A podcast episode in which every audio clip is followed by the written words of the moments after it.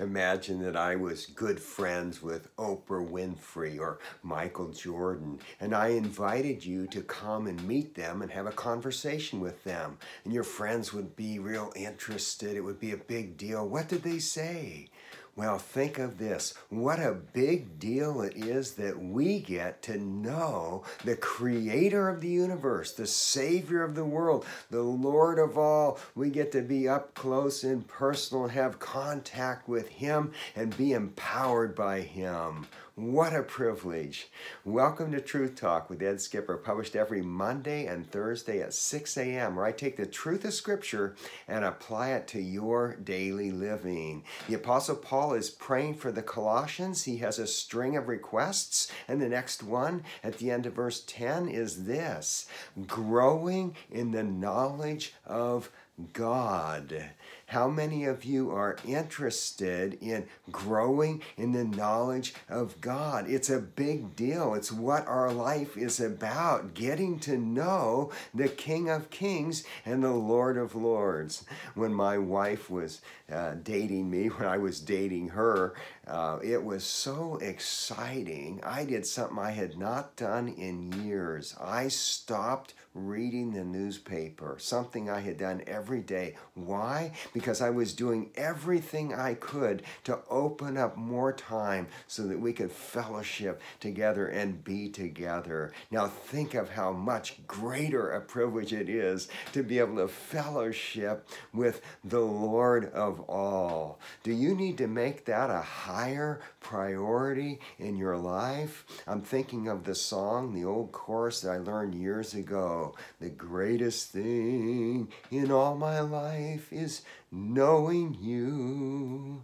So, what is it that would cause us not to grow in the knowledge of Him? Because it would be so tragic if our relationship with Him became stagnant. Well, one thing is neglecting time with Him in prayer and in the Word.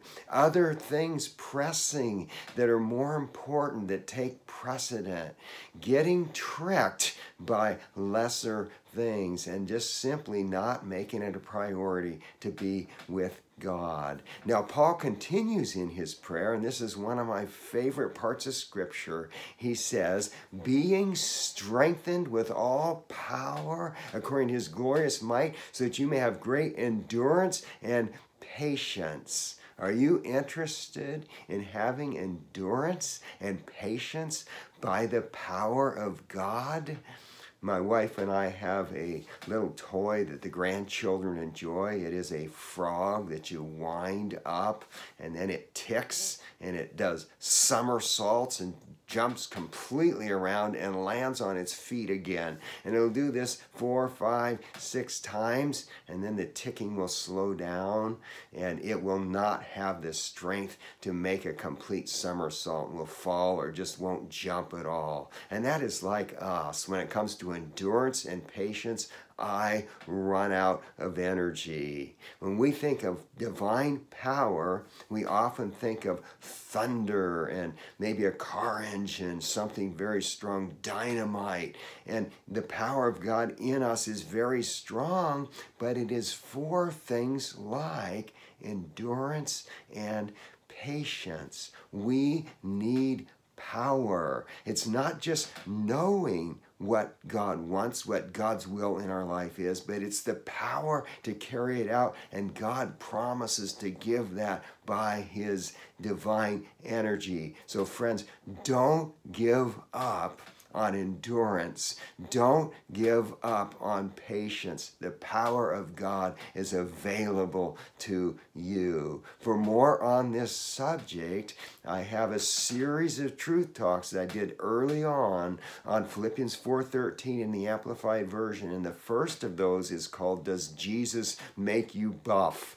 I will for you YouTubers list the description, excuse me, list the link in the description. Hey, Hey, if you like the idea of growing in the knowledge of God, and if you like the idea of power from God for endurance and patience, and you're watching on YouTube, make sure that you like this video.